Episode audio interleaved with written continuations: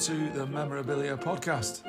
I'm Rick, and I am here with my wife, who is sat beside me on her lovely blue Chesterfield sofa, Waiting for the torture to begin. waiting for the torture to begin. Why? What's going to happen? You're way more excited about this than me. The podcast in general, or well, yeah, life. life? Yeah, true enough. Uh, yeah, if you've not listened to us before, and we are uh, covering today a album from 1990. we take it in turns to select uh, an LP, a vinyl LP from each other's collection, and this time Kate selected Harry Connick Jr.'s 1990 album "We Are in Love." And uh, so we'll be talking about the album. We're talking about Harry. We'll be talking about what was going on in 1990. The album was released in early July 1990.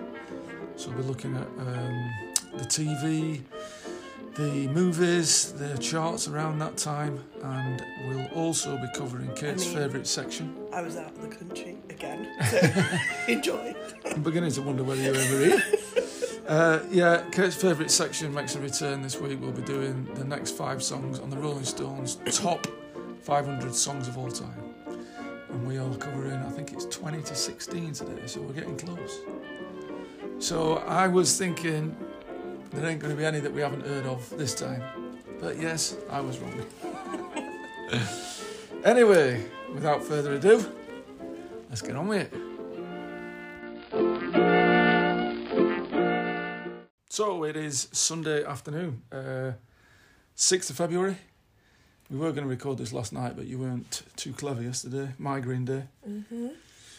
But uh, here we are. Thank you very much for tuning in. We do really appreciate it. If you haven't already, please follow us on Facebook, like us on the Twitter. Send me Maybe- an email. Maybe it's the other way around. Social media guru.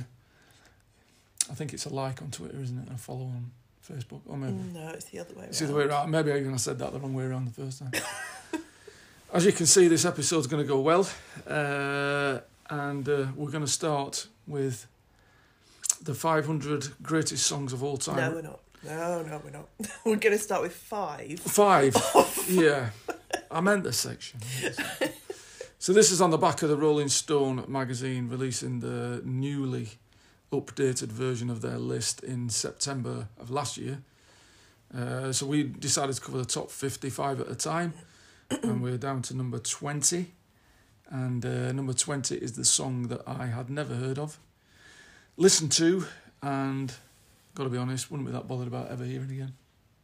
It is, uh, I can't remember what it's called, On My Own or something? Dancing on My Own by Robyn with a Y. I quite like it. I know you do. I mean, I've only just heard it for the first time right now. For you to I- like it, li- listening on your Probably to listen to it again. On Because I your- was like, oh, I like that. on your phone as well with a really It's really bad. awful speakers. Uh, so she's described as Swedish disco queen Robyn. So I don't know whether there was a Robin S back in the nineties that was uh, released some good stuff. I'm presuming it's not the same one. Looking at the video, she looks a bit young to me. Releasing stuff in 1990. But anyway, I just thought it was kind of standard fare, nothing better than an average song, to be honest. I didn't think I was sat there listening to the 20th best song of all time. Let's put it that way. Oh, it's a pop song. But Yeah, I know, I know. I, I like a bit songs. of like grit in it and a bit of feeling. But is it any better than say I don't know? Let's pluck one out of the air. One of Gwen Stefani's releases, or something by Taylor Swift, or you know what I mean? Just you love Taylor Swift in a minute. Taylor Swift's the new gold standard for Rick. For pop at the moment, yeah. Ring her up and see if she wants to come on. Yeah. In your dreams. That'd be quite cool, that wouldn't it? I mean, I'm not such a fan as you, so you know. I'm not, I won't say I'm a huge fan, but oh come on, I know about four of her bloody songs. That's not classing me as a huge fan, is it? Keep listening to them though. That was a shrug of the shoulders from me. Uh, As he tries to minimise his love for Taylor. I wouldn't describe it as love. I had love for Harry, who we're going to cover in a bit. I won't say I've got love for Taylor yet. Well, not yet, but it's a possibility.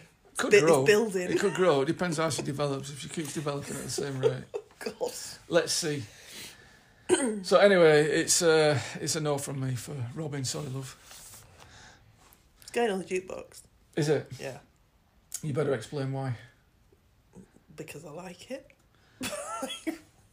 Yeah, but we need we need to bump up our. We're, we're basically Kate. Uh, if you missed it via our social media, Kate turned fifty. She's old now. Uh, hold on, two weeks you ago. make the most of that, like four weeks that you've got left in your forties. Yeah, I'm I'm heading towards middle age, me. uh, yeah, so we have a jukebox, a CD jukebox that holds 100 CDs, and we're we're having a party uh, on the 12th of March. Feel free to come along at, at home, and um, we're doing a. Each CD is going to have a year on it, and we're covered up till I think we're about up to about 2000, something like that. 2006. Oh, is it 2006? Yeah. Cool. So adding, I'm going to add some more CDs into those older ones Yeah. as well. But we need to do from 2006 to this year. Yeah, so Robyn would obviously fall into that because that song was released, I probably didn't mention, 2010. So, um, all right, fair enough. You can add that on and play it at the party, see what the consensus is. Like, who made you king of the jukebox? it just went, oh right, you can add that on like it was up to you. Well, clearly it is. It's my party. Yeah, okay. Okay, moving swiftly on. Number oh, Not her 19. again. Well, who knows? She hasn't appeared on our chart, I don't think so far. Could she feature in the top 15? I've not had a look to see who it is, by the way. But the next song, number 19, uh, Imagine by John Lennon from 1971, I actually thought this might be in the top five. So, but uh, anyway, very good song. I think that's probably doing it an injustice. A very good song. You being a fan of Beatles and all that, what do you think of this? I mean, it's fine. It's overplayed, isn't it? It was for a while, but you don't hear it so much these days, do you? Yeah, I know, but we were there when it was overplayed, so to me it's overplayed, and it's just kind of. I, I don't think it's a bad song, but it's it's wallpaper now because it's so overplayed. But it was overplayed at the time he died, wasn't it? I mean, obviously it was released 71 and then again it hit number one, I'm pretty sure, in 1980 when he was assassinated. So you'd have been You eight say years that, old. but then it's basically every time there's like a war flurry that gets played. Right. So I think, from that perspective, it's Okay. Well, I got a quote from uh, our good friend Yoko here, which essentially says that it's not like he thought, oh, this could be an anthem, because she talks just like that. I was gonna say with a slight Sheffield accent. Imagine was just what John believed that we are all one country, one world, one people. He wanted to get that idea out. Uh, and in one of his last interviews, he, he, he said that Imagine was as good as anything he'd written with the Beatles, which is a bold statement, but I wouldn't disagree with that. So, yeah, that one gets a thumbs up. Uh, number 18. Uh, I'm a bit eh, eh, eh about this one because it is Prince and the Revolution with Purple Rain from 1984. Not a huge Prince fan. I think we've talked about this before, Mm. uh, and it's all right. but I'd stay on the dance floor if it came on. I wouldn't get up to dance to it. mm, There I, you go. That's my that's my the level of Purple Rain for me. I think it's a bit slow to keep me on a dance floor. Purple Rain, Purple Rain. No, I won't dance to this. this is like, it's a bloody slow one, isn't it? Thanks, love. Well, I know what you're like, so there's no point hanging round, is there? If I asked you to slow dance to this, you'd run a mile. Anyway, let's move on to uh, another song that I thought would be in the top five. In, th- in fact, I thought this might be number one. And at number 17, it's Bohemian Rhapsody by Queen from 1975, written by Freddie Mercury in Rockfield Studios in Wales. If you've seen the, you haven't seen it, have you? The biopic. Um, No, it's a film. I don't watch films. Yeah, I I wasn't sure whether I'd enjoy it to be honest. I don't know why, because I like Queen and I like biopics when they're done well. And it's it, really good. The guy that plays Freddie, superb. Um, so yeah, but what are your memories of this? What do you remember f- first hearing it? I remember first hearing it and thinking, "What the bloody hell was that?" Because I think it was before I was into Queen. the very few records and tapes that we had. Yeah, One of them was I don't, I don't know if it's the best of Queen or right. Queen's greatest hits. yeah. Yeah. Um, and we have a tape of it, and this was on it. Yeah. So, it's a. But did you think it was different? You know, when you heard it, we we were sat there thinking, You know what? "Wow, It it, it was the because it, it was at the time when I started to listen to all my parents' music. yeah, So I was listening to Sergeant Pepper. My favourite song of Sergeant Pepper is that one that we were talking about the other week. Day in the Life. Yeah. Yeah. Which is kind of similar.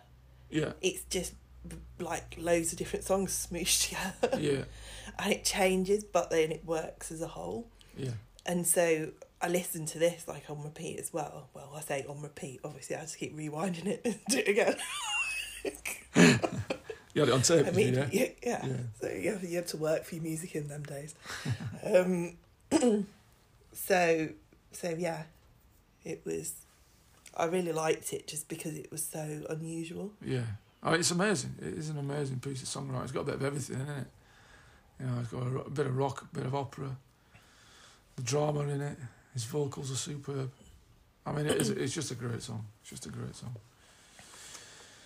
Uh, 16 is Crazy in Love by Beyonce featuring Jay Z.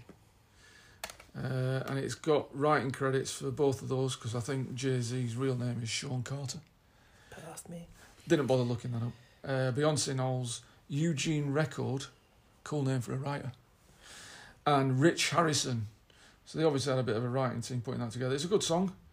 Um, again, it's not better than Bohemian Rhapsody, but different, different song. But yeah, good song. Um, and I think the thing for me is, it's got a, a what do they call it? Uh, when they take a song from somewhere else. God, my brain's addled. Sample. A sample, thank you very much. From the 70s Soul Sisters, the Chi-Lites, uh, Are You My Woman? You know, and I, I admire people that can take and pick out bits from other songs and build it into one of their own, but I admire people more that can just do the whole original. You know, so. But yeah, I would stay on the dance floor. I'd get up to dance to this probably if I'd had a few drinks. I don't know at the start of the night, but I'm not much of a mover. So, what about you? What do you think to this? I think it's a uh, a Uh-oh, good uh, pop uh-oh. song. I like it's got a really good beat, but it was like I'm not that fussed about Beyonce, and everyone was like, at the time, everyone Yeah. was like, oh Beyonce, and it was 2003, which was the year we got married and the year I got pregnant. So uh, most of it I spent like just puking and being really ill. so, so it wasn't a great time for me. And it kind of all got mixed up in that. And I watched a lot of MTV. Did you? And obviously, it was like there wasn't that many music channels at that point in time, um, and it was on all the time. And I was just like, so basically, it just reminds me of feeling a bit ropey. It felt like back then, though. Obviously, it was VH1 and MTV that the the music channels that were on were like watchable, and now you, you think, oh, all right, there's there's nothing. Oh, just ten minutes while I just do you this. say whatever. that, but that's because you never watched them. I can promise you that that song was on like at least once an hour. it was No, but I'm just, comparing it to if you look now on the music channels. I mean, there's like you said, there's about fifteen, maybe even twenty of them, and and they're just it's just dross in it. It's just eighties ballads channel, and this yeah, it's just Would have thought you'd have liked that. probably don't exist. Maybe need to start it. Christmas hits, blah blah blah. God. That's I'm alright country with the. Christmas hits. It's not Christmas though, is it? I like country songs. Oh, right. I'll tell you what. I'll finish this podcast. You go and stick music channels on telly. Right. So that's it. They're the next five. Uh, three thumbs up, one thumb to the side, and uh, one thumbs down. so come on, Rolling Stones. Can you do better for final fifteen? I doubt it. Do you think we're still going to find one that we've never heard? That is the question. yeah, You do? definitely. We can't. You can't have 15 greatest songs of all time. Why? You've got a really narrow, No, like, genre knowledge. I don't think so. I think you have. I think I do right well on Popmaster. right, anyway, on to Harry. Actually, before we start on Harry, bit of news about the podcast. Uh, we are having a bit of a break after this episode because we've got a lot of stuff to get ready for the party. Mainly the jukebox, but we've just been trying to sort out food and we need to get invites out and just other stuff that needs sorting. So the party's the 12th of March, so it's going to be probably four to six weeks, a- a mid a mid season break. Hiatus. Yes, a little hiatus in the meantime. Um, but yeah, stick with us. We will be back. We promise.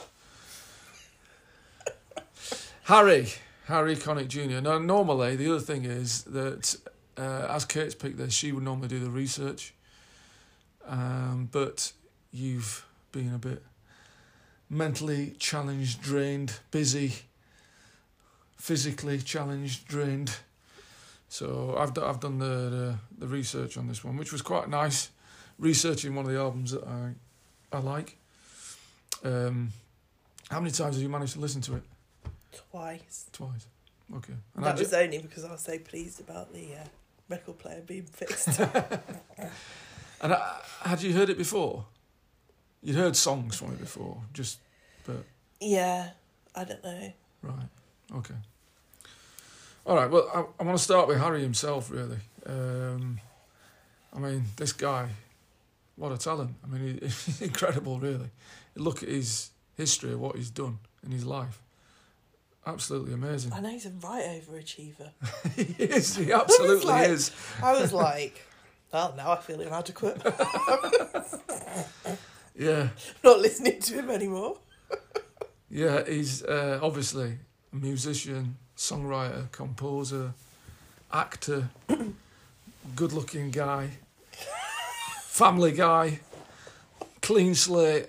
Do you know what I mean? He's just, he's like Mr. Perfect, isn't he? I even tried to look for some dirt on him. You're so weird. I know. And so there's got to be something. You, in show business, he's like, he's 54 years old now. Uh, he's been married to his wife since, uh, can't remember when it was, a long time. Since got- they got married. There's got to be something since they got married, yeah.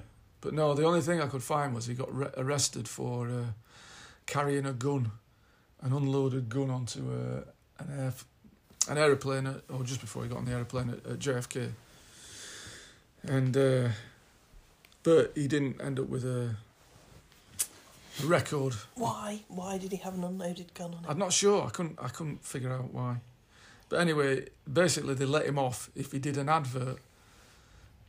Um, he had to do like a, a TV advert. What's the word? Persuading. That's not the right word. Encouraging people not to break the gun laws. And to keep his nose clean for six months after that. And he's managed to do it for next thirty years or whatever. So. Yeah, that was the, or oh, that was he the only blip. hasn't been caught. yeah, let's let's imagine he's really a nasty piece of work. He just puts this facade on all the time. Uh, yeah, he's uh, he's sold 28 million albums worldwide, and he's in the top 60 best-selling male artists in America, uh, which is pretty pretty impressive. He was born Joseph Harry Fowler Connick Jr. What a mouthful. On September 11th, 1967, in um, New Orleans, Louisiana. As I said, he's 54. And uh, I don't know where else to start. I mean, he's obviously hardworking. He performed and sang on stage as a five-year-old when he, st- he started learning keyboards when he were three, which is a bit crazy in itself. So I kind of looked at his parents as well because I was like thinking there must be some sort, you know, you you must have some sort of pushy parent there syndrome if you're kind of on the keyboards at three and on stage at five.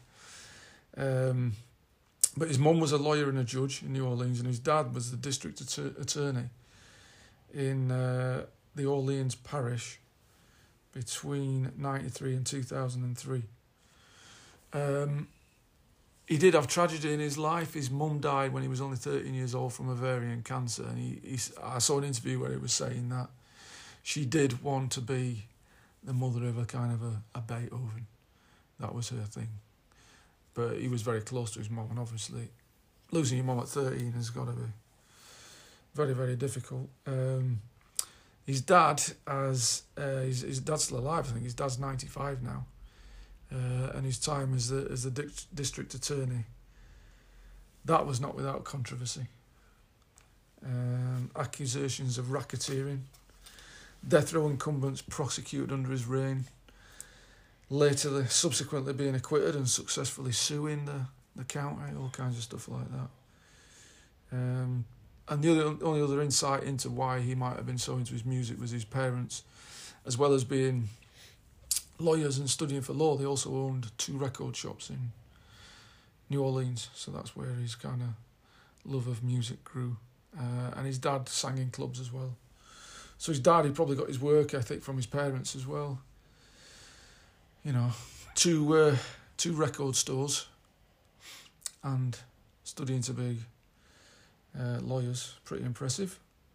Uh, he moved to New York City aged 18 and studied at the Manhattan School of Music, where he met a Columbia Records executive who persuaded him to sign for the, the record label. And uh, I think he's released something like 34 albums. Um, first of which, when he was 10 years old, uh, an album called Dixieland, or Pure Dixieland Plus, sorry and then another one a year later called Pure Dixieland. So these were like records that he did with a um, a Dixieland band, just all instrumentals. And then uh, his third album released in 1987, just called Harry Connick Jr. Again, another instrumental album, mainly standards. And um, and then the first album that I kind of have of his was an album called 20, which he recorded when he was 20 years old, released in 1998. Again, all covers, but the first time that he started singing on the on the on the record, six of the 11 tracks were with with vocals. Was that the first one you bought, or did you? no, I went. Earlier? I went back. I went back and got that. I think. I think "We Are in Love" was the first one that I bought. Um, and the reason I think that is because that's on vinyl, and then the first CD that I ever bought was um, the When Harry Met Sally soundtrack, which was actually the year before We Are in Love. So I think I probably bought We Are in Love, really liked it, and then thought, right, what else can I get? So yeah, the first, I remember going and getting my first two CDs when I finally got a CD player. So it was, as I said, When Harry Met Sally and the Primitives debut album as well could there be any more different those two records? but yeah, a lot of affection for both of them, really. Uh, so he won his first Grammy for uh, his sixth album, which was this one, We Are in Love, um, for Best Jazz Male Vocal. Uh, in fact, I'm telling a lie because he also won the same title for When Harry Met Sally, which was the year before, and he's got, I think he's got three Grammys in total and a couple of Emmys. So awards as well as all the hard work and sales. Um, I'm just going to go through some of the albums that he did in the 90s because this was kind of when I was, I pretty much got everything he did up until about 99, I think. I'd never heard of him till I met you. I think the reason I got into him was I don't know whether my mum were watching him on telly or I, I came in. I think I came in like one night and he was on, one of his concerts was on either BBC Two or it might have been Channel 4. Um, and he'd done a few. He'd done like one called "Swinging Swinging Out Live" or something. Uh, in fact, I might have that written down because it was um, Swinging and Singing. It was released. He released three things on the same day. So We Are in Love, a jazz trio album called Lofty's Roach, Souffle, and then this video, Singing and a Swinging. Um, I didn't have the video, but I did buy Lofty's Roach, Souffle. So I started listening to a bit of jazz after that as well. And uh, then there was Blue Light, Red Light, which is similar to We Are in Love from 91. 92, he did 25. Uh, then he did a Christmas album in 93, which I got, which has got a great, great version of Rudolph. Love that. Uh, and then he kind of changed tack. In 94, he went all funk. Um, if you weren't into him, then you wouldn't have known. But we went to see him at the, the Sheffield Arena. I read about it. I read that his fans were very disappointed in him. And you could you could feel it in the in the audience. And I then, mean, we we and then knew. his next um, album had really poor sales. Yeah. So we knew. I mean, I think it's a, an absolutely brilliant album. There's probably two duds on it, but she, stunning. There's some absolutely stunning songs on it, and it is a total change. But it's a great album. And then yeah, his next one was called Star Turtle a couple of years later, which was a similar sort of thing, but it just wasn't as accessible. I think he tried to go a bit too, kind of far out there. Um, and then he came back in '97 with an album called To See You.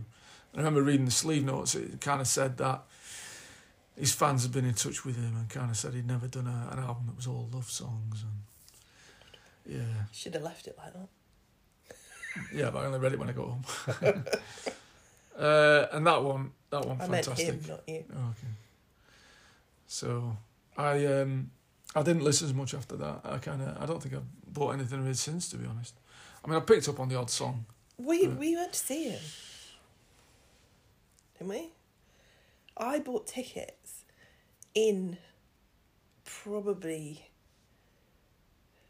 20, 2001, 2002. I have absolutely no recollection of this. I'm sure that I bought tickets. Maybe I bought an album. I thought I bought tickets for you to go and see him. Mm. I thought I'd only se- seen him that once um, at the Sheffield Arena, but I could be wrong. I don't think I am though, because I remember I remember because I'd got the album, or I don't know that I had the album. This album that was a total change of scene, but I'd heard, at least heard one of the songs off it. I remember him releasing a song, uh, "I'd Only Whisper Your Name," which I think was on the. Uh, remember the film The Mask? We talked Mm. about it, didn't we? Yeah, with um, Jim Carrey.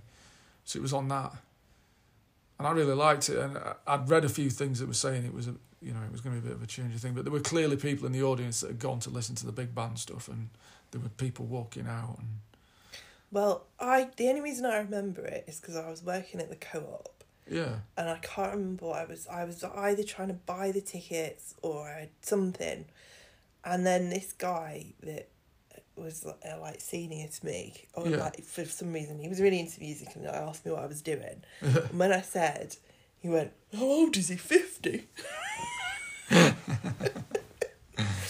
I uh, nearly am. but then he went, and uh, so there, I definitely bought you something Harry Connick Right. related, or maybe I didn't manage to get tickets. Maybe that was what it was. But I definitely tried. There was a tour or something going on Right. around that time. Yeah. I'd quite like to see him again, actually. I mean, the thing with him is, I think he he's one of those artists that kind of transcends uh, generations. He can kind of appeal. He's got, you know, appeal to. Your mum, Yeah. she's well happy about this week after the drivel of last last times. Uh, but I yeah, mean, I'm starting to feel like she just don't like my music taste.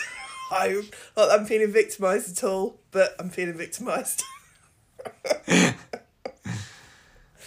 but yeah, he, he obviously appealed to an older generation because, but to me, he was like someone young. He was someone cool that was doing kind of old time music in a really cool way. Do you know what I mean?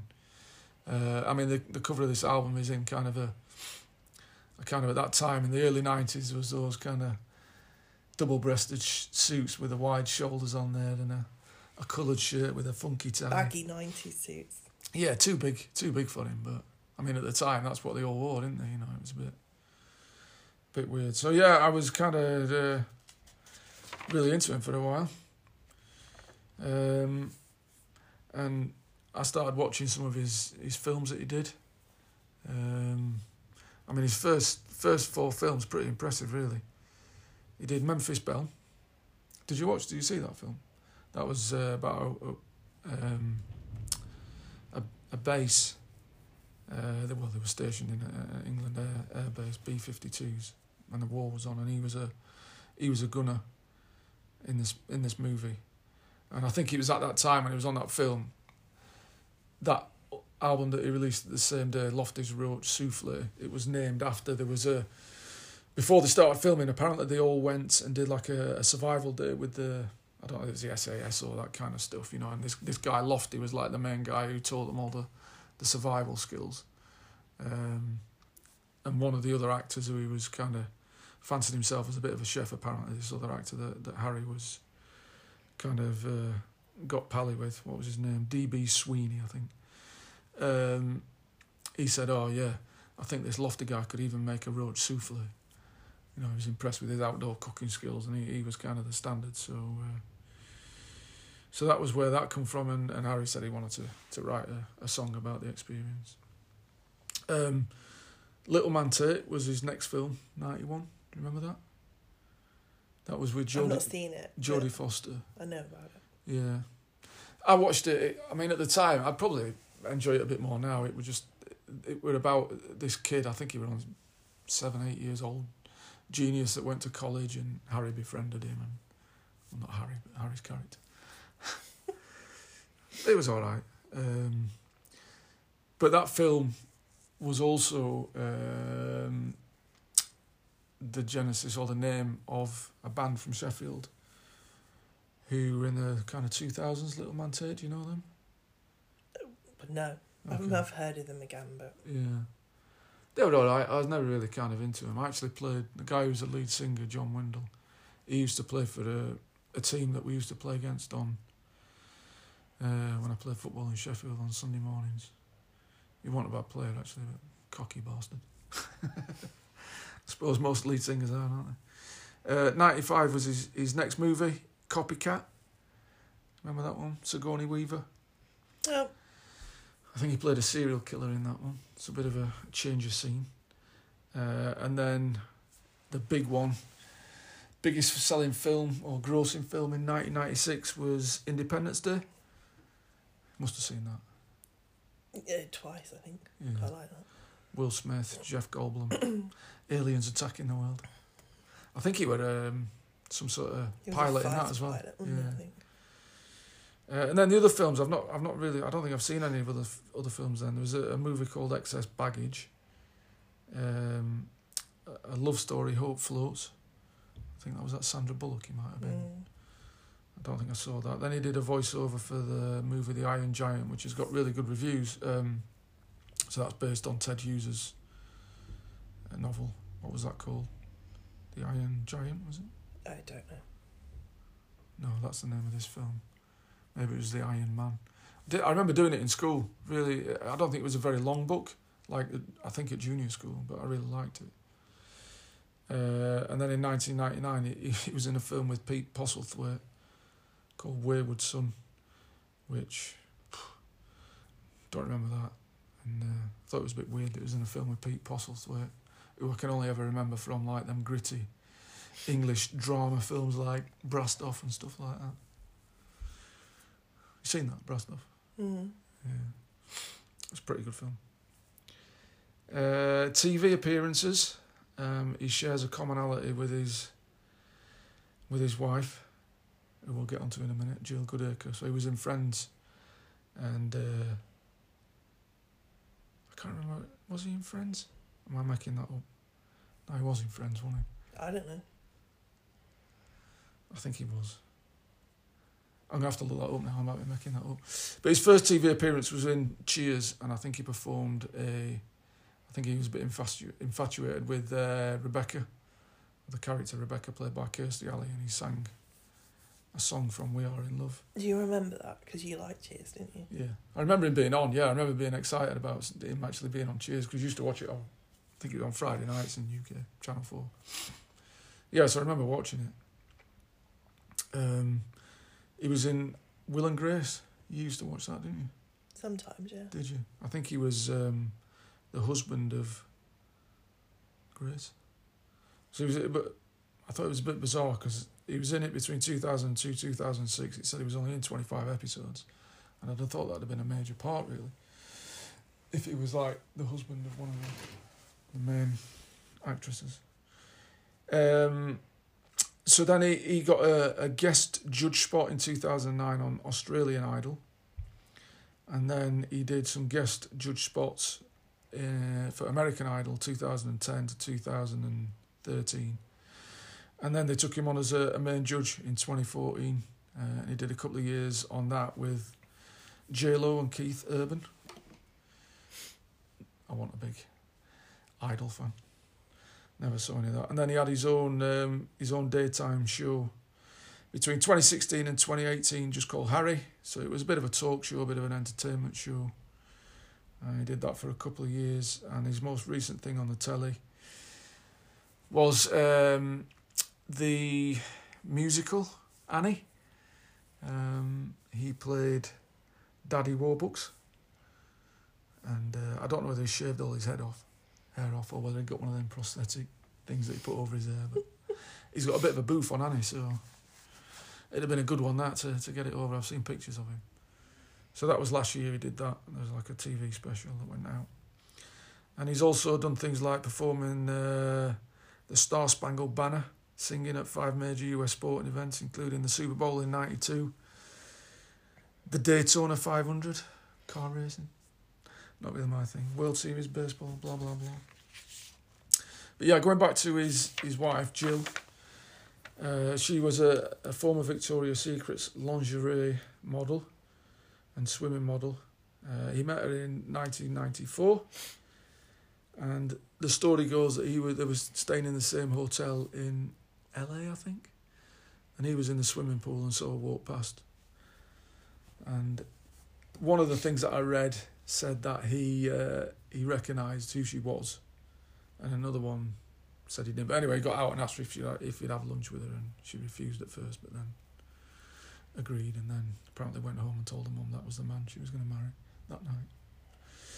And they've been together ever since. They've got three daughters. Um, she had a five year battle with cancer in 2012, but seems to be okay now, which is good. And in 1994, she starred in a, an episode of Friends the one with the blackout, uh, and she appeared as herself, where she got stuck in an ATM vestibule with Chandler. Uh, and I watched the clip. I'll put the um, the link to that in the the episode notes. And uh, very funny. It reminded me what how good it was, friends. I mean, it was good writing, but I think it's the performances as much as anything else in it that that kind of make that show. We've not really talked about it, have we, friends? Because we've not really been into the 90s much, late 90s. No. For the podcast. But you were a big fan, weren't you, back in the day? Mm. We both were. So I, I do remember seeing seeing that clip, uh, seeing that episode once I'd watched the clip, but I can't remember it just from reading about it. Um, so yeah, so that's uh, that's Harry. Uh, what else did I want to say? Oh yeah, he's also done uh, lots of theatre, five Broadway shows as both a, performer and composer. Uh, he did a music musical in two thousand and one called "Thou Shalt Not." And he's also done a lot of kind of humanitarian work as well, a lot for the people of New Orleans. Um, in 2005, he helped organise a concert for hurricane relief and this was in the wake of Hurricane Katrina. Um, plus a lot of other work for the city and kind of helping build. I think they've got some sort of musical village there. And uh, he's uh, been awarded the Jefferson Award for Public Service and the S. Roger Horchow Award for Greatest Public Service by a Private Citizen. So, yeah, an all round good egg, really. Why is that funny? I'm just like thinking, oh God. You're feeling even more inadequate. Yeah. Okay. Fair enough. So nice one, Annie. We're impressed and overawed. I'm not overawed. so he did play 2000, he played Manchester, Okay. Which would fit in. which should fit in, but maybe I didn't manage to get tickets. Maybe I couldn't afford tickets. Maybe. Maybe you said you didn't want to go. Oh, I doubt it. yeah, uh, I, I can't remember. it was. March the 12th as well. I bet I was trying to buy them for your birthday. Probably, yeah. I'll go and check my diaries after and we'll see what we're doing on March the 12th. Maybe we were even there it's just been blanked out my head. right, okay, let's get into the album then. We are in love, Kate. Oh, we know. Hopefully. so you listen to it twice. let's have the let's have the negatives before I start on my love fest of We Are in Love. I saw your face when I said, "Have you listened to it?" You've already done like a massive love fest of Harry. It's like man crush Come on. extraordinaire. How can you not love Harry? Harry. The man's the man's a genius. Where's his H gone? Mm, that's his only flaw. He's lost his H. You can't you Um, can't help but admire the fella, can you? Come on. I didn't hate it. It's really difficult, isn't it? Because I knew I had to listen to it this morning. I really wasn't feeling it. And I had to listen to it. And I was like, yeah, on another day I'd probably really be enjoying this. But today I'm like, oh, such a chore. and then some of it was a bit more upbeat, which was great.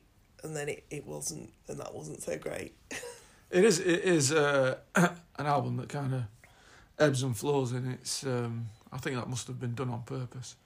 It seems to have like a, an up tempo song and then a more kind of down, mournful um, ballads and kind of lost love songs. So yeah, I, I can see that. But um, the lesson learned here, Kate, is do your homework sooner. Don't leave it till the last minute. God, no wonder Sam's like he is. I always used to get my homework done early. Did you really? No, I mean, I can imagine that you No. would, because you are like no. no, I didn't. Um, like every other, most of the student. But were you the night before or were you the morning of? Most of the time, probably the night before, the weekend before. Yeah, he definitely takes after me. He's the morning off. But occasionally, I remember once I didn't even manage to do it. I remember once trying to think of some bloody Only excuse. once. Yeah. That's when we were at college. I'd That's have been in college, ISO continually if I went to school now. Not at school. No, I was pretty good at school. I was pretty good at school. I, I hated homework. I, I remember absolutely going through a spell of absolutely hating homework at uh, at junior school when they first kind of introduced it. Coming in and having to do maths. Oh god. But uh, but yeah, on the whole, I wasn't too bad. Anyway, so uh, let's do the uh, the lovely track by track thing.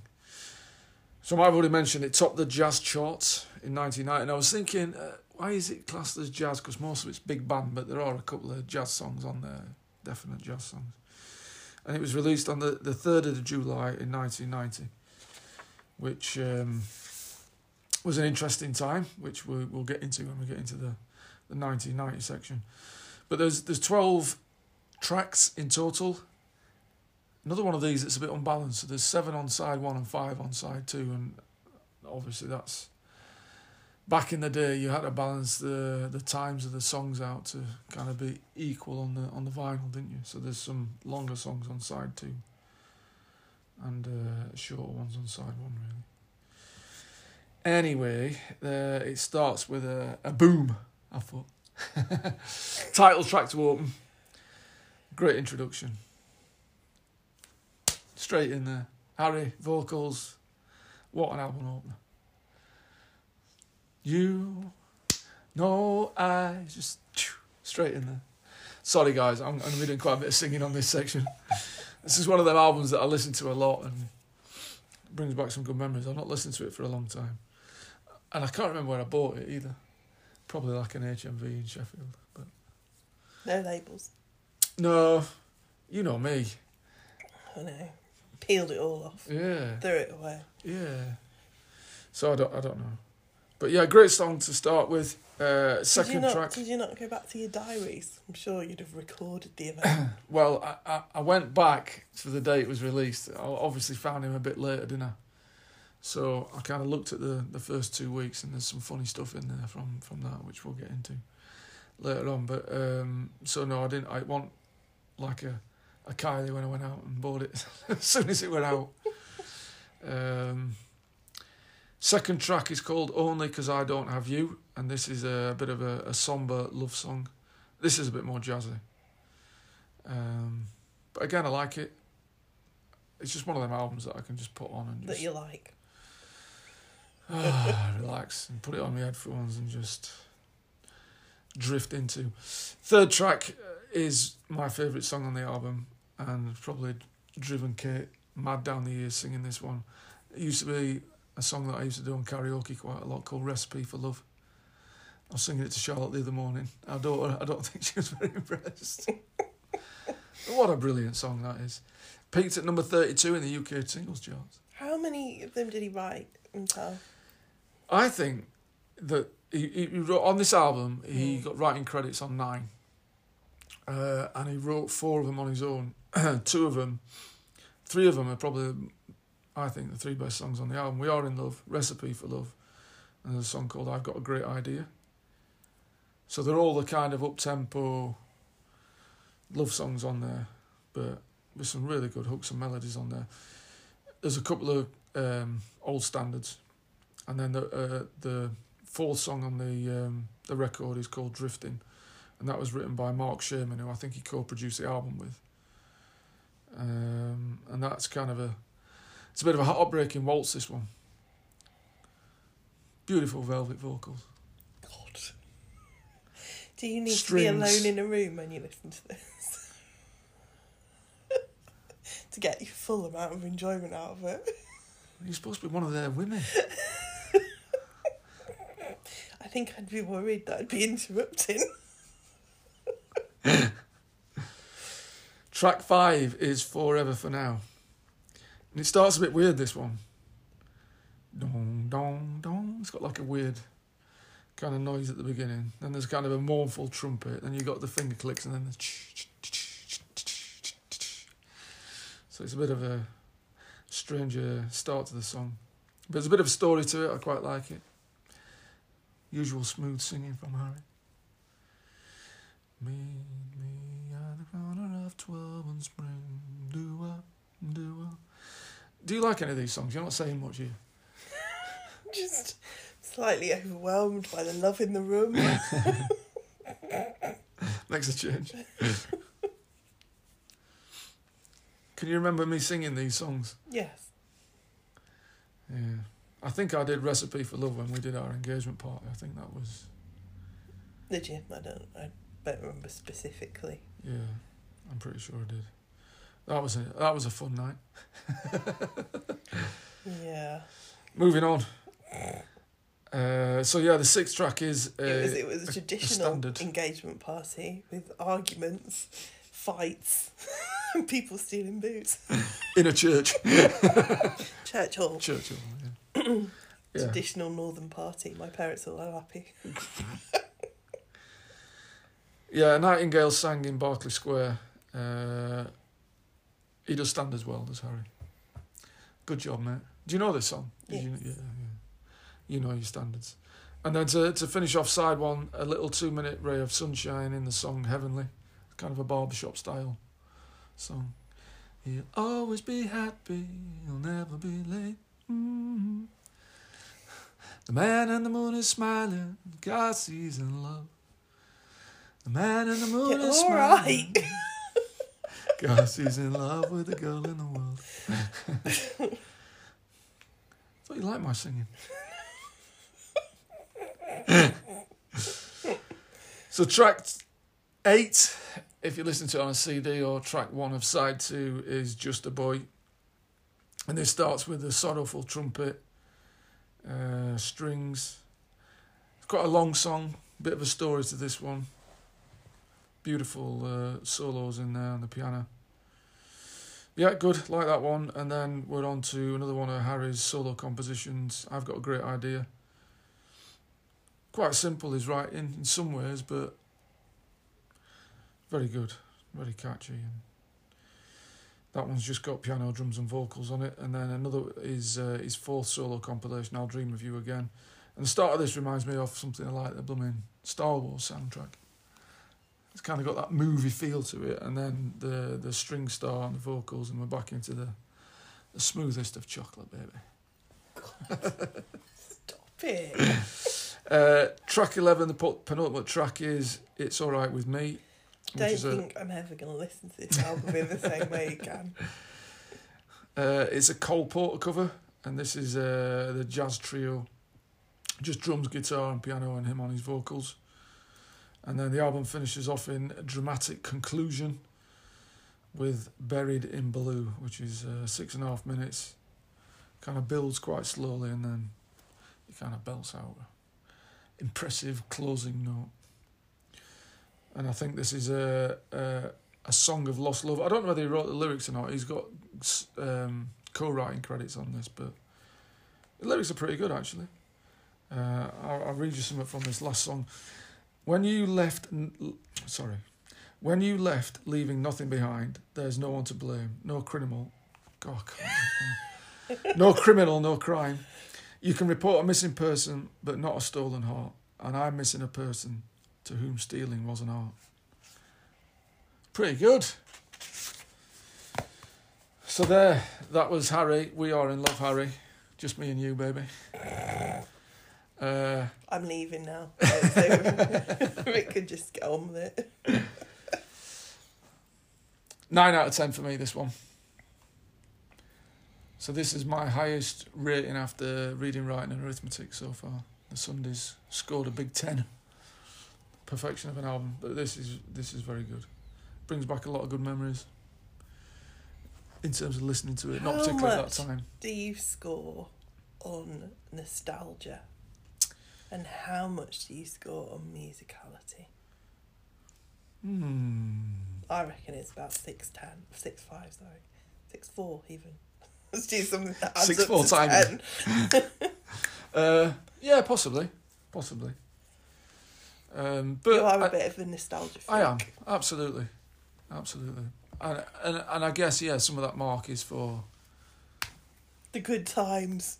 no, but how I felt about the album at the time is as much about how I feel about it now. I mean, I have enjoyed listening to it again, um, so I was surprised to be honest because when I when I first put it on, because the first time we kind of listened to it, we put it on the Alexa thing, Mm, but obviously there's a lot of background stuff going on, and yeah. But when I listen to it, just kind of just on its own merit, it like, yeah. On your own. In a sp- are you having specials with Harry? Uh, on my own with Harry, yeah, just me and him, yeah. It hit the spot. So yeah, I'm, I'm, I'm nine out of ten. Okay. Um, it was alright. What was your favourite song on the album? Uh, I like the standards. Yeah. I quite like that last one. Yeah. Quite dramatic that last one. I'm surprised you like that actually. I wouldn't have thought that was one of the kind of more immediate songs. Uh, okay, that's good. Am I allowed to stay then? That's good. No, no, I'm just just surprised. um, I don't know. Would I reach for it? Probably not. Are there songs on there that I would include in my jukebox build building? Yes, there are. So would I reach for it as an album though? Probably wouldn't. Probably go for. I'd probably go for an actual contemporaneous of the standards, like I because I've got a lot of like fifties and hmm. sixties stuff. Yeah, I'd probably listen to that in preference to. I think it hangs together well as an album though. I think they've they've arranged it quite yeah, well. I think I just. It's a bit like who's that guy? Uh, Hawley, Richard Hawley. Yeah, Like I don't dislike that kind of retro stroke nostalgic stuff. the crooning stuff. But- Would I choose it over the originals? Do you know what I mean? I kind of do, yeah. Um, I mean, Occasionally, but probably not all the time. So That's an interesting comparison, Richard Hawley, because yeah, he did that album Cole's Corner, which has got a lot of kind of similar sort of stuff, and I wouldn't have thought of putting them together really, because obviously Richard Hawley to me was originally Long Pigs, you know, and then yeah, a very different change of tack, and I, did, I obviously I like his stuff massively, but then he started doing some, so some of his solo stuff got a bit heavier as well, and I wasn't quite as keen on that, so I do like this kind of music, and obviously it helps when the uh, the artist is such a cool guy and a good singer. Such an all round good guy. Good egg. Yeah. I, I actually, uh, the, the one thing I didn't mention, because obviously the, the, at the time when he came out, there's a lot of comparisons with Sinatra. You know, um, is he the new Sinatra and all this and the other? And he actually, there's a story where he, he tells that he, he sang at Sinatra's 75th birthday and there was others there in the audience. And he made a bit of a mess of it, apparently. He wasn't happy with his vocal performance. And Sinatra got in the lift with him and they must have been in a hotel or whatever. Uh, so he said, "Oh, Mr. You know, introduce himself. Oh, I'm Mr. Sinatra. I'm Harry Connick. Um, I just sang for you. I was one of the singers. Sorry, I messed it up. I really apologise. You know, I'll, I'll, do better next time if I ever get a chance to sing in front of you again." Apparently, he was nervous when he was when he was singing, and apparently, Frank Sinatra just kind of totally ignored him. Turned to his wife. Was, his wife was at the side of him. Said, "Oh, you're absolutely beautiful." took her face in his hands and kissed her full on the lips and then got out of the lift. And, and they were both just like, what the hell? you know, and uh, someone said to him, oh, yeah, I don't think people get away with that now, you know, doing that kind of thing with the whole Me Too movement. He was like, well, even back then, it was a bit like, what the hell just happened? I can't believe you just did that. My granddad wouldn't listen to Frank Sinatra. Right. He was just like, if, if you ever mentioned him or Dean Martin or anyone like that, he was just like mob. Oh really? Yeah, he was properly yeah. like was just, and he liked that style of music. Right. But he that whole Rat Pack thing, he was just like. Yeah. He just thought they were all awful, and he just was not happy about the whole thing. Right. Uh, and particularly because there was a bit of like um, like a revival of all that. Yeah.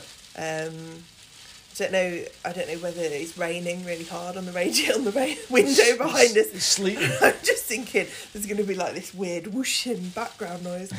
Um, but yeah, there was like a bit of a sort of a revival of all that stuff, and uh, people were covering it, and there was you know a lot of re reissues, and yeah, he he was just like, oh no.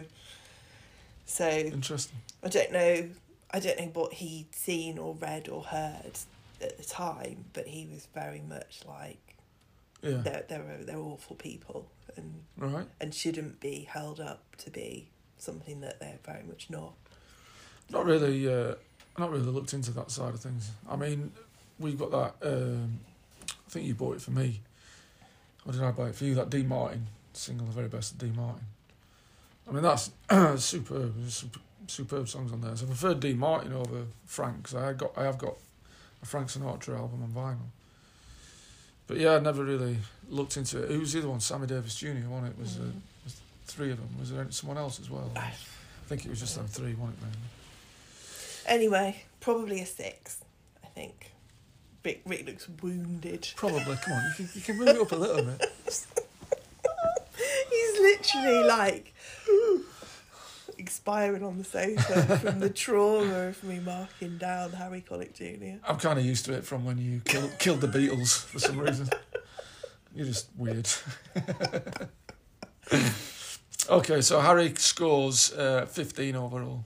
I'm not sure where that puts him in the charts, but we'll figure it out. Next episode, we're back. Uh, as I said, it's going to be sometime late March probably, and that will be our 20th episode. And after that one, we'll do a uh, a count back of who scored the most and who's been the most popular episode to listen to. Interestingly, um, we just had our first episode to reach 50 listens, which to mega podcasts is nothing, but to us is pretty impressive. Uh, and that's your mate, the first one, the first proper one we did, Soft Cell. Your mate. First one's to 50. So well done, Marc Almond congratulations on your 50 memorabilia podcast listens, sir. Okay, let's get on to 1990.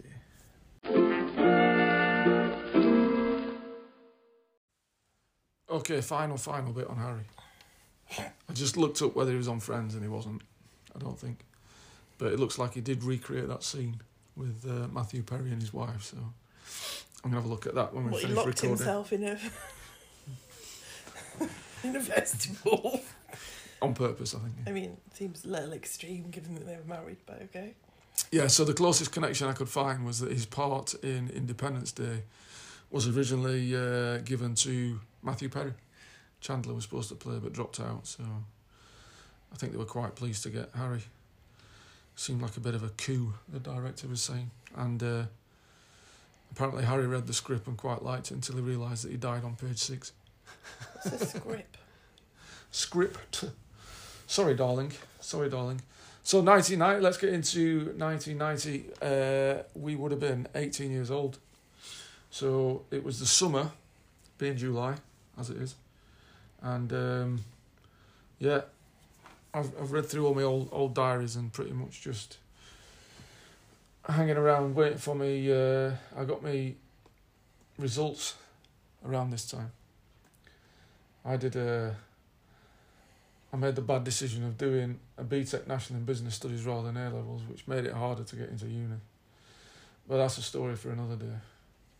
What about you? So you said you were abroad again, July, summer 1990. What, was this when you were doing your Switzerland camp thing?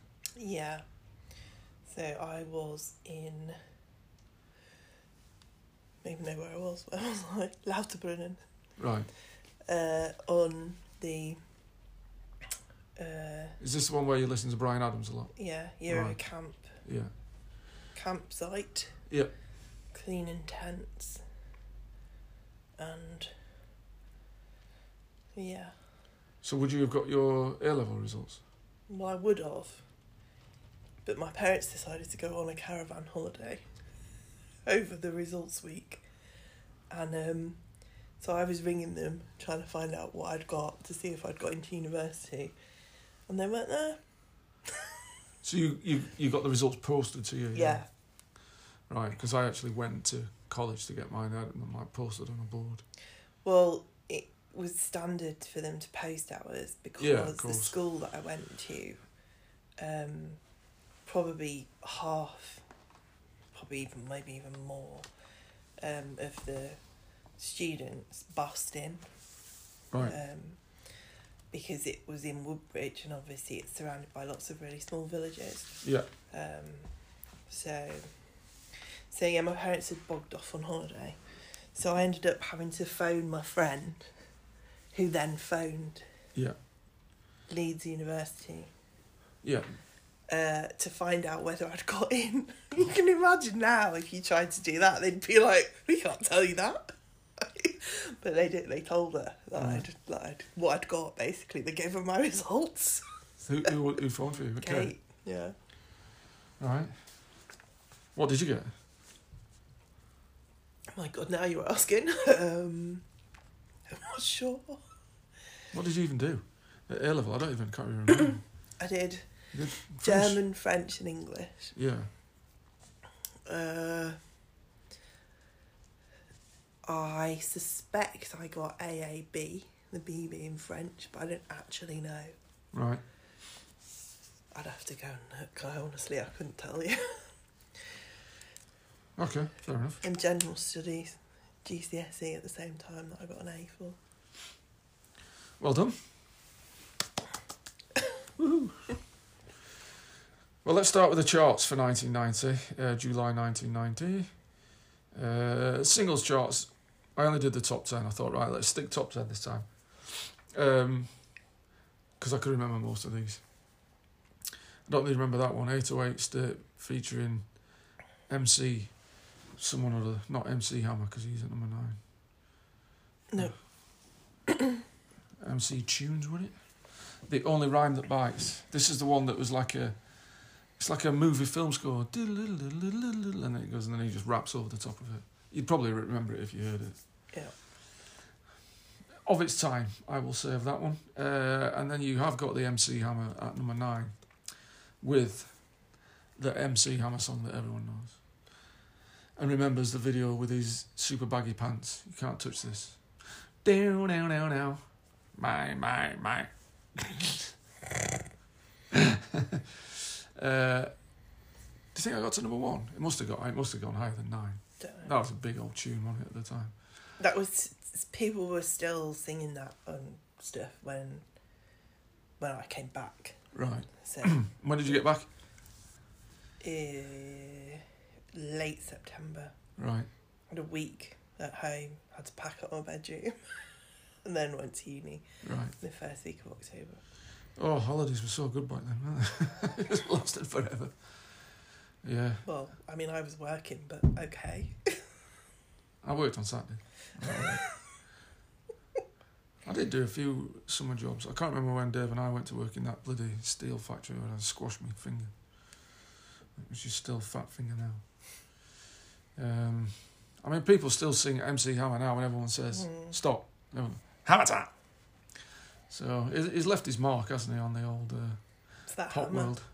Yeah, that's exactly what it is.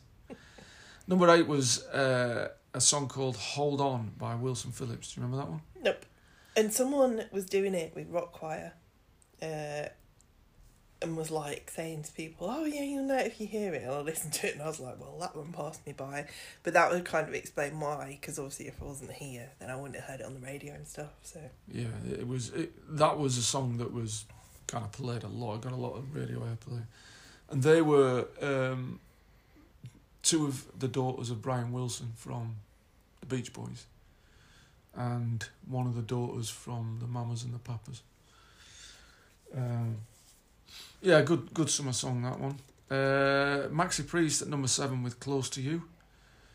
And when it first started, I, I watched the video to this. I couldn't remember it, but when he and I thought, what the heck? I can't remember this at all. But when he starts in the chorus, because at first when I read it, I thought, God, is, did he cover the Carpenters? But it's a to- no, it's a totally different song. It's his own song. It's quite a good song actually. is that the one you sent me? Yeah, Yeah, yeah. I've never heard of it. I mean, the video. Oh my God, his dancing's awful. He's like a proper dad dancer. it's pretty bad, isn't it? yeah. Uh, some of his rapping's a bit questionable at the start, but his his vocals are good, and it's got quite a, it's got a nice chorus. So overall, yeah, not a bad song. And then, then you're into probably the greatest song, football song ever written, "World in Motion" by New Order. Couldn't escape that this summer. So this was 1990, Italia 90. What a time to be alive! Probably the greatest World Cup ever. I mean, I hate to say it, but I, I did a pretty good job of escaping it. Yeah, well. I mean, I know it because it was paid mind. subsequently, but I didn't know it at the time. yeah. It wasn't featuring big in Switzerland. Yeah, I mean, there weren't at that time. There wasn't really many uh, football stars doing songs, and you had John Barnes doing the rap, the very cool rap, and then after that, I'm I'm pretty sure it was after that. There was a a song um, by one of my idols, Chris Waddle and Glenn Hoddle. At the time, they were playing for Tottenham. Waddle and Hoddle. Well, they called themselves on the single. It was Glenn and Chris. I can understand why. Yeah.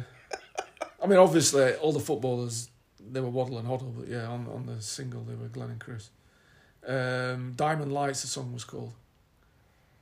It's not a bad song. It is not a bad song. The vocals are a bit questionable, but it's not a bad song. And apparently, I didn't realise they'd released a. I don't know how I, how I found this out. I was looking into this the other, other week. I don't know why. Uh, they released a second single that just didn't get any airplay and did nothing, but. Yeah. I'm gonna have to look when when that when that was released that model. But yeah, World in Motion, what a song. What a song. Well done, New Order. I'm not a, a big New Order fan either. Uh, at number five, we've got Snap with Oops Up, which I'm guessing was just party fodder song. I don't remember. Oops that. upside your head.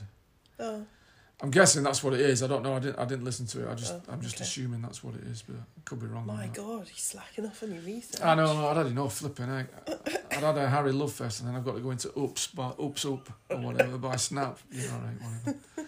Uh, Craig McLachlan was at number four, and this is the time when we've talked about this before. Soap stars were becoming pop stars like there was no tomorrow. There was loads off neighbours, wasn't there? Absolutely bloody loads, as well as Kylie, Jason, him, Stefan Dennis tried to uh, steer at it, didn't he?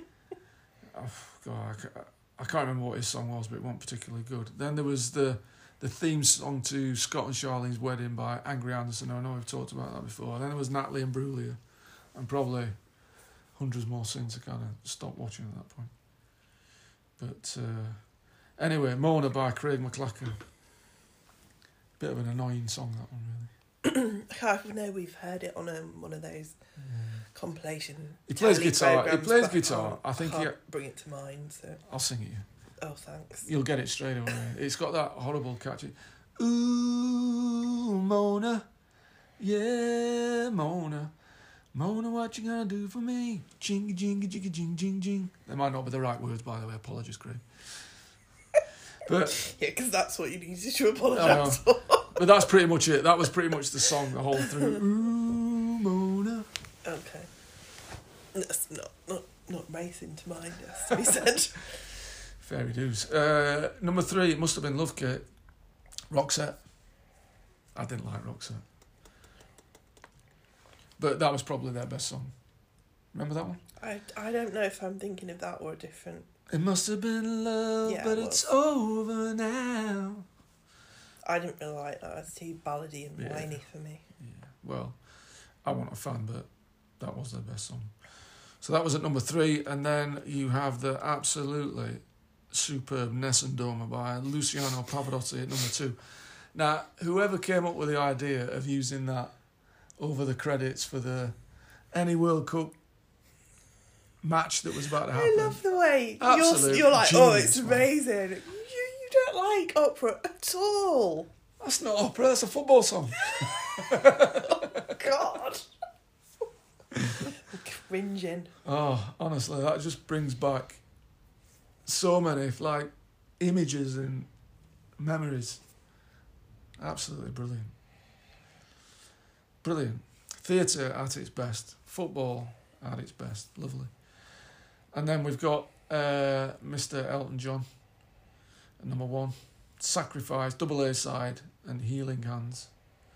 I don't remember Healing Hands. I don't remember sacrifice. And it's no sacrifice. Oh, that one. Okay.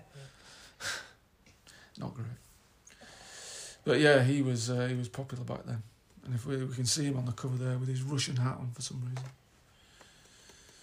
So there we go. So that was the, that was the top ten singles. Uh, not not too bad. Enough to talk about there that was interesting at the time. The albums, can't say the same for the albums really. Uh, at number ten, Jason Donovan, Between the Lines. So that must have been after his too Many Broken Hearts episode. What was that one called? That album? Anyway, it wasn't on that one. So that must have been his sequel. Um, but seriously, number nine, Phil Collins. I'm pretty sure that did get to number one at some point.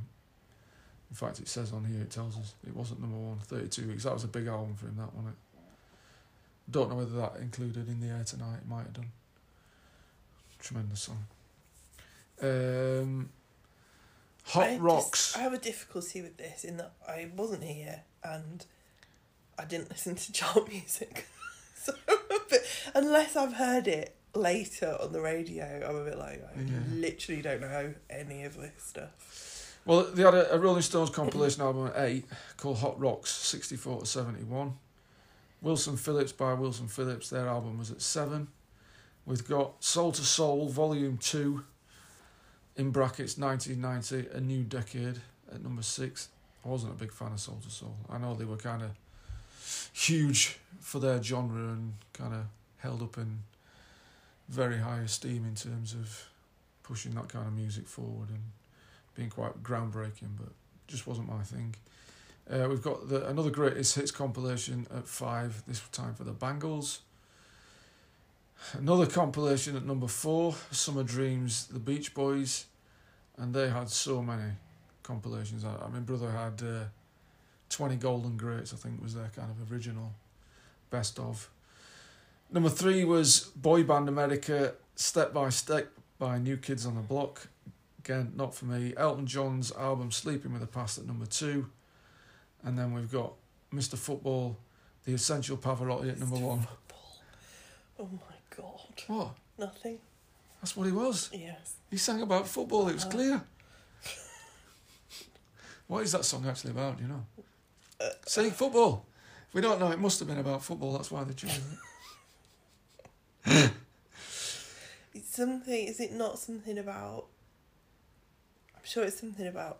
It's a love thing about not going to sleep, maybe, or something like Ah. that. I don't know. Dormir is the Spanish is the Spanish for to sleep, so it's probably a Latin thing. Yeah. You are probably right, Kate. Your general knowledge strikes gold again. Well done. Well, you say that. I mean, I don't actually know if that's true. I could have just made it up. That's a good story. Let's just stick with that. Which we're going to have to stick to some stories for some of these movies in the top 10 at the time because some of these I cannot remember at all. Oh, excuse me. Uh, so at number 10 in the UK box office charts was a, a an 18 certificate film called Tie Me Up, Tie Me Down. Draw your own conclusions. I didn't bother looking what it was about. It starred Antonio Banderas and two other actors I'd never heard of and was directed by Pedro Almodovar.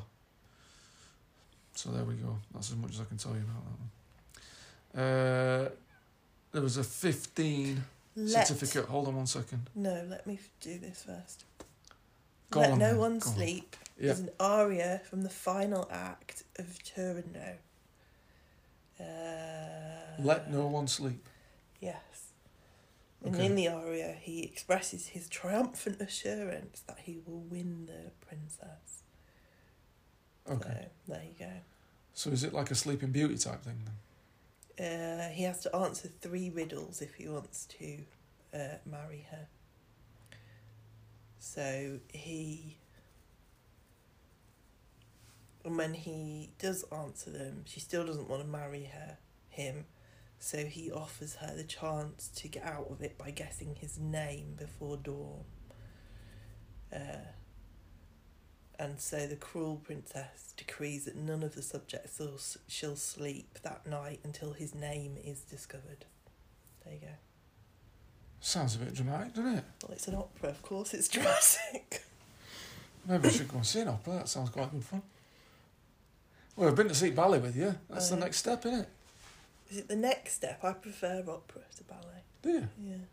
Yeah, but I've not, I've not experienced it. So Well, there you go. If Turandot comes on, I'll take you. cool. Where do they even do? Will it be at somewhere like the Grand? Yeah. All right, there's a date for the diary. Seeing as you won't, you won't go and see Baby Bird with me. What's that all about? I thought you really liked him. I do. Do you want to go and see them? You asked me if I wanted to go and see them instead of going No, to I, do rehearsals, and I said no, thank you. yeah, fair enough. I just thought you'd really fancy it because you said you'd seen them and you were really impressed. Anyway, back to the movies. Number nine, uh, another film I'd never heard of called Stanley and Iris, starring Jane Fonda and Robert De Niro. Robert De Niro's got a lot of hair there. He looks quite young, doesn't he? So that was obviously some sort of a love film, but again, passed me by. Uh, number eight, we have a film, another 18 certificate called Revenge, starring Kevin Costner and Madeleine Stowe. Now, this was directed by Tony Scott, and interestingly, I watched the Tony Scott film this week. What a coincidence! I watched, I rewatched uh, Enemy of the State starring Will Smith, which I quite enjoyed actually for a 90s film, even though the gadgetry was like ancient. it was quite good. The ending was a bit ridiculous, but hey ho, that's Hollywood.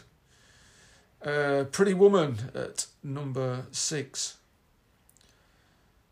I think I, I don't know whether I've actually seen the whole film Pretty Woman, and if I did, it was ages ago on telly.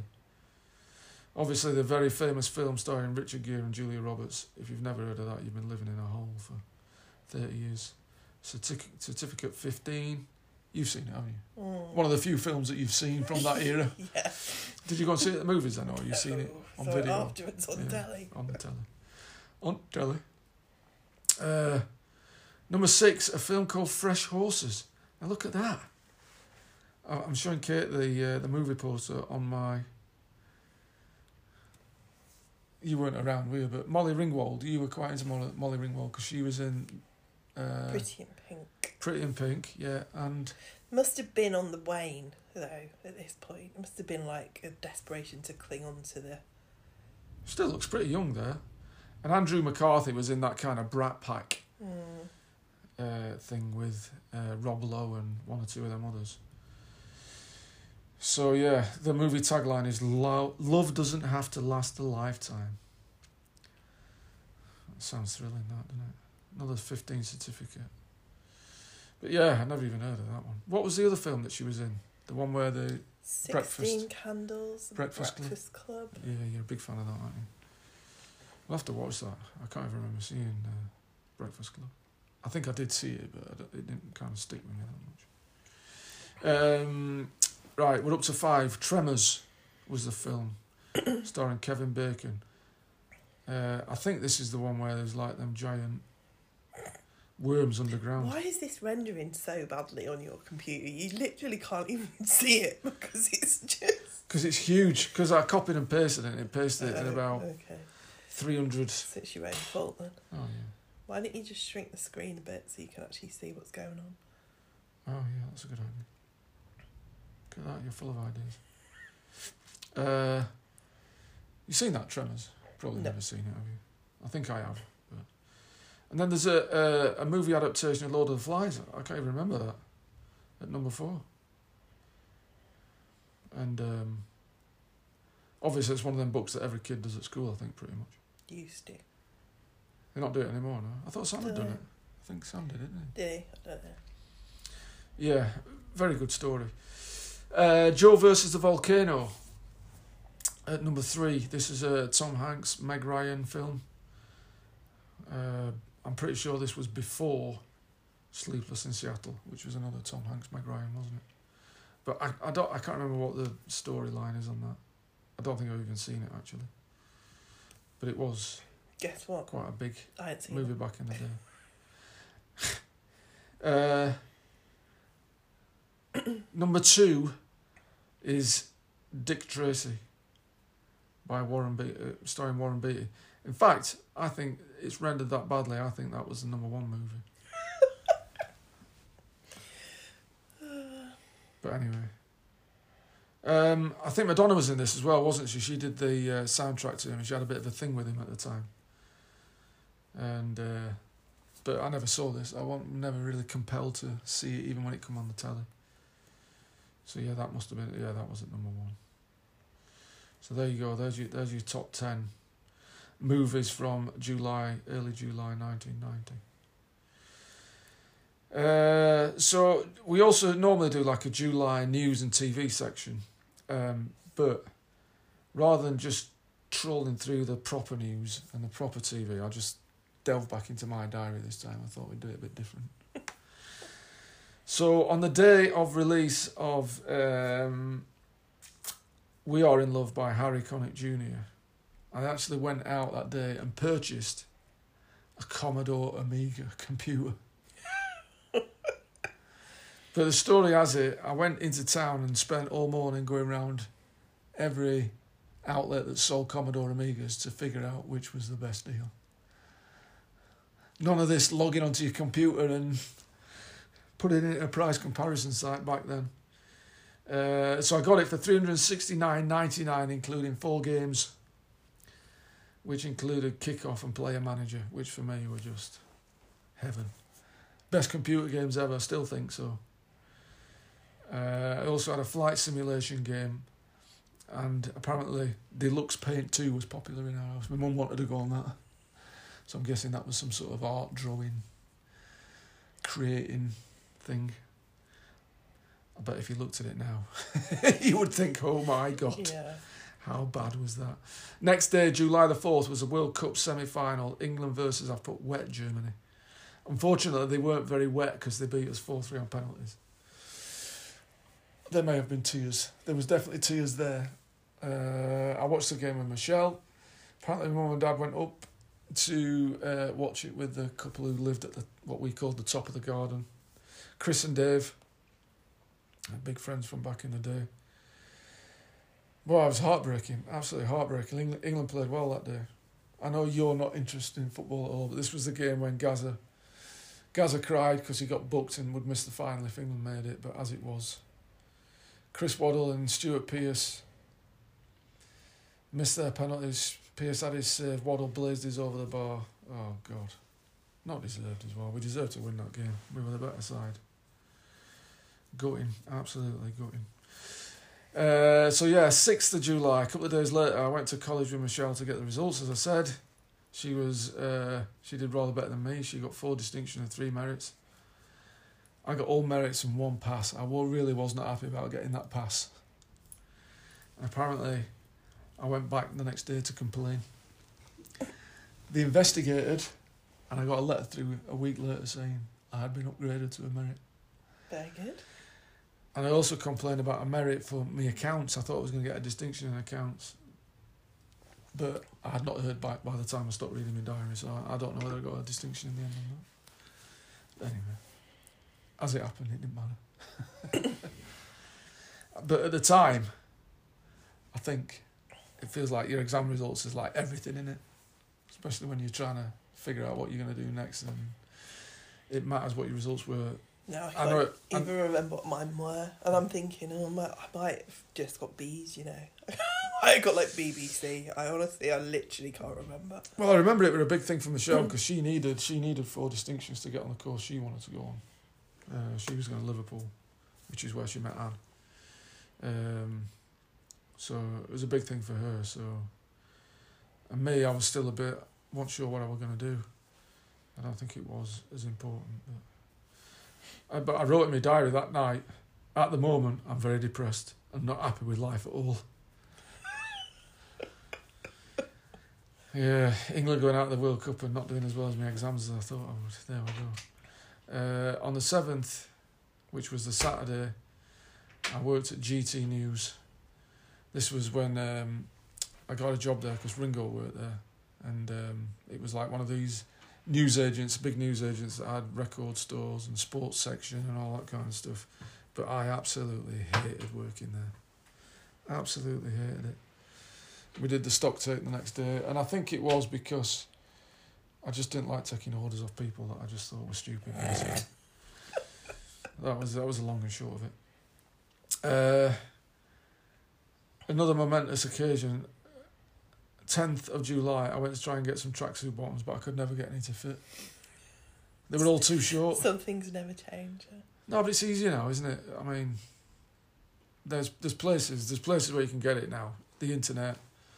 I used to have to go. I mean, when I first went to America, that was the only place. That was the first time I'd been shopping and could get trousers that were long enough for my incredibly long legs. But now it's fine. It's easy. Uh, and there was a shop on the in the market that my mum used to take me to. God, it was so embarrassing trying to get trousers to fit. But they did actually have some jeans that I could get, so I went and got another pair for a tenner. And then this next bit made me laugh. On the 13th, I posted my bank book to the bank so they could calculate my interest on my savings for 1989. That's hilarious. How archaic is that? That's so funny. I've just looked at my CV and it just says A levels, German, French, English. you didn't even bother to say. oh my god. D's, D's. Maybe. No, you wouldn't have got D's. You're far too clever for that. and uh, you thought that was funny. This next thing, same day, there was almost a divorce in our house. my dad came home from work, and my mum had signed him up right for this. Uh, she nominated him to go on a Beano around the World Student Games venues, because like in 1991, Sheffield City Council had won the bid to host the World Student Games. So this was like a, a massive thing for the city. Um, and hopefully we'll cover some 91 albums and we'll talk about it a bit more. But it, it was a huge thing. I did my work experience at the offices that were organising the World Student Games early on. But it was uh, a thing on Radio Sheffield. So my dad gets home from work and finds out he's going to be on the radio the next day and knew nothing about it. He went absolutely mad. What's a Beano? From what I, from from what I remember, from what I remember, he had to go on this bus. It was like on a bus journey around all these kind of the venues that were going to be that were still being built, and you know all the places where they were going to have the opening ceremony and the receptions and all this, that, and the other. And I think there was only three or four of them that got on this bus with a Radio Sheffield presenter, and they had to talk about their time in the city, and because some of it was like not far from where my dad grew up in Darnall. But he was not happy, and he threatened not to go. You know, I can remember there was like proper. but I mean, I was at work the next day, so I didn't even get to hear him. But I think he did actually enjoy it when he was there. My mum said he was brilliant. He did really well. So you can That imagine, can't you? So like your mum though, to volunteer your dad and then not tell him, and then because she wouldn't have gone. I can see why she did it because it was like he was into his sport. It was like near where he was growing. It was regeneration of the, the city, you know, and all that kind of stuff. But yeah, to, to nominate him while he was at work and him not having any knowledge of it. I can I But then it's so like your dad's go Yeah. mad about it, but then enjoy it anyway. but I can I can remember the tension. I can remember that tension in the house that day. Yeah, and then in terms of the telly, I mean, just looking at my diary, it was just a at the neighbours and Brookside pretty much. I was playing a lot of sport at the time. Did you see the news today? They're going to pull Neighbours off UK TV. Oh, I mean, I've not watched Neighbours for I was just about years. to say, there's all this outcry. No one watches it. No wonder they're pulling it off. so it was funny that people were like, "Oh my god!" And I'm just like, I don't even know anyone that watches it. I don't even know if my mum watches it still. No, true enough. Yeah, so that's pretty much it. Uh, I got one more entry for the 14th, which was the day my dad had done his radio thing. So I was at work and I put same old boring things to do at work. And then apparently, Dave and I went down to the video shop that night and rented the movie Big, which was Tom Hanks, which I absolutely loved. 59p. Money well spent. So there we are. That's my summer 1990, first two weeks in July. The only thing I can remember of that week is obviously running around trying to get my results Yeah. and then finally getting them. And then ringing my boyfriend, who couldn't have been less interested, and then getting really drunk. When you were still in Swi- Switzerland. Yeah, Where was he then? in England. Okay. Very good. Um, so yeah, all we've got to do to finish is what I'm going to pick next as your album and our singles of the week. Right, Kate, what are you going for for your single of the week, please? I am going for Soulsister with The Way to Your Heart. Not the song Soul Sister. Hey, Soul Sister by Train. No. This is from 1989. Yes. How did you find this single that was on special offer for 99p? Had you heard it on the radio? or- It was from 1988 and it was massive in Germany in 1988. Right, okay. So, um, and it wasn't out over here. Yeah. And then maybe it was 89. When was I in Germany? I think I was in Germany in it in spring. I was in spring 89. Right. So it was massive in spring 89. Um, and then when I came home, uh, it hadn't. But I didn't think it had been released, and then it was released. Right. And then I found it. Fair enough. Just watched half the video on YouTube. hmm Good vocals. It's just one of those, isn't it? It's of its time. We, Yeah. were all, we were all listening to it, and we were The verse is not bad. we went on a school trip to Denmark, um, and someone had the. I was at the wrong school. A school trip to Denmark. I was in Germany at school, so we Oh. went to Denmark. For It's like-. Wow. and um, the girl that had the tape recorder had that tape, so we listened to it a lot. Yeah. Chorus is a bit Stock Aitken Waterman. Okay, we'll uh, we'll put the link to the YouTube video on our uh, episode notes, and um, I'm going for a bit of an earworm I've had for the last week. Uh, I think you should go for Soul Sister by Train. I like that song.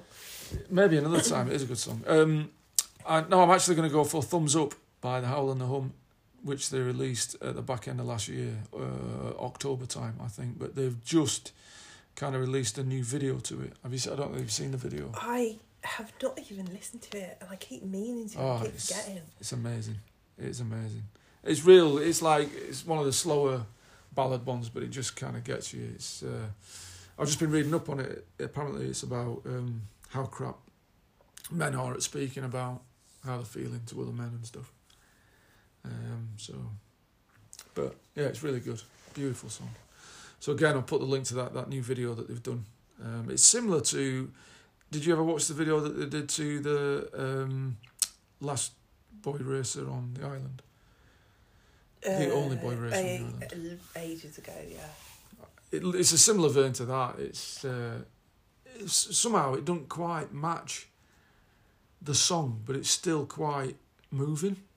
It's a bit weird, really, but but the song itself is amazing. So, um, so I'll do that. And the the next episode when we're back late March is going to be um, one of your LPs.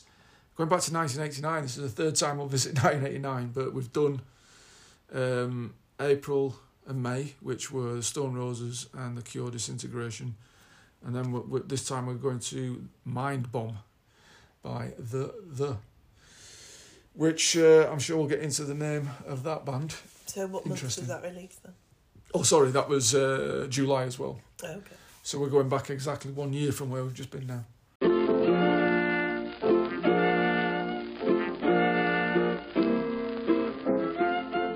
So that'll be then. So thank you ever so much for listening. We really, honestly, we really do appreciate anybody that uh, spends time listening to what we're chatting rubbish about, basically. That was another summer where I just worked. Was summer. Was it? Not ideal, but a lot of your al- I, there's a few more of your albums that I want to cover, and they're all 1990, so we might have to go to areas that we don't want to go.